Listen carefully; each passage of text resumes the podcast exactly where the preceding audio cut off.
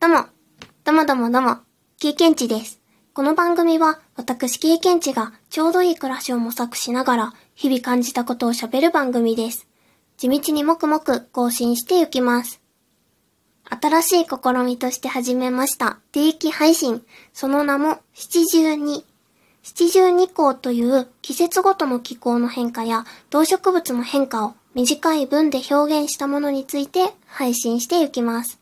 七十二項について詳しく知りたいなと思われた方は、この配信の詳細欄をぜひご覧ください。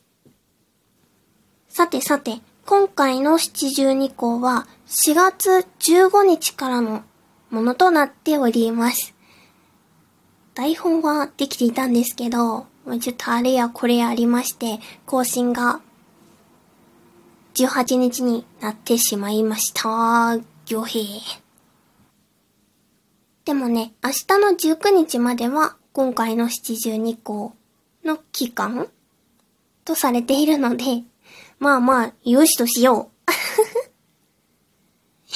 えっと、今回の七十二項は、二十四節気の生命を三つに分けたうちの末の項、虹初めて現る、七十二項の第十五項目です。雨の後に虹が出始めるという意味だそうです。虹ね、出ているのに遭遇すると、ついついね、写真を撮って誰かに送ってしまいます。あとは、SNS とかにね、あげたくなったりしちゃうよね。二重の虹とか、でっかい虹をうまく写真にね、捉えることができると、にまにましますね。あとはちゃんとね、端っこが見えた時に、おーってなったりする。そしてね、綺麗だなーって思うのと同時に、ちょっと不思議すぎるなーっていう怖さも感じたりします。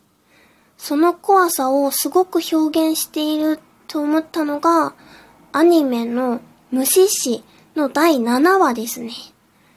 雨が来る虹が立つというタイトルで、主人公が大瓶を持った男とね、虹を捕まえに行くといった内容のものです。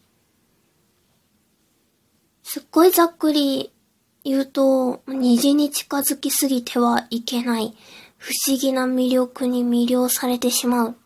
そういった怖さがね、表現されているなぁと感じました。自然現象で綺麗なものって、うわぁ、綺麗すぎる、ひーって、なることがあるんですよね。う。植物は綺麗なのも可愛いって、ちょうどよく思える対象だから興味持ったりとかめでることとかができているのかなって考えたりしました。でもね、大木、もうめちゃくちゃ大きい木とか、あの、ご神木を見たりするとね、わあ、すごすぎる。おひょいってなったりもするんだけど、うんうん。自然現象に関しては、メカニズムをきちんと理解したりしたら、ちょっとはね、怖さ紛れたりするんですかね。うん。うんうん。このような形でですね、七十二項に触れる1年間の定期配信をしていきます。こちらの定期配信、次回は4月20日に更新予定です。この番組、経験値ラジオでは、番組の最後に収録配信した日の誕生日の日を、あたかも曲紹介をするようにご紹介しております。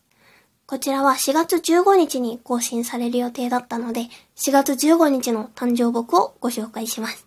それでは、4月15日の経験値ラジオ、最後に1種類ご紹介しながら終わりたいと思います。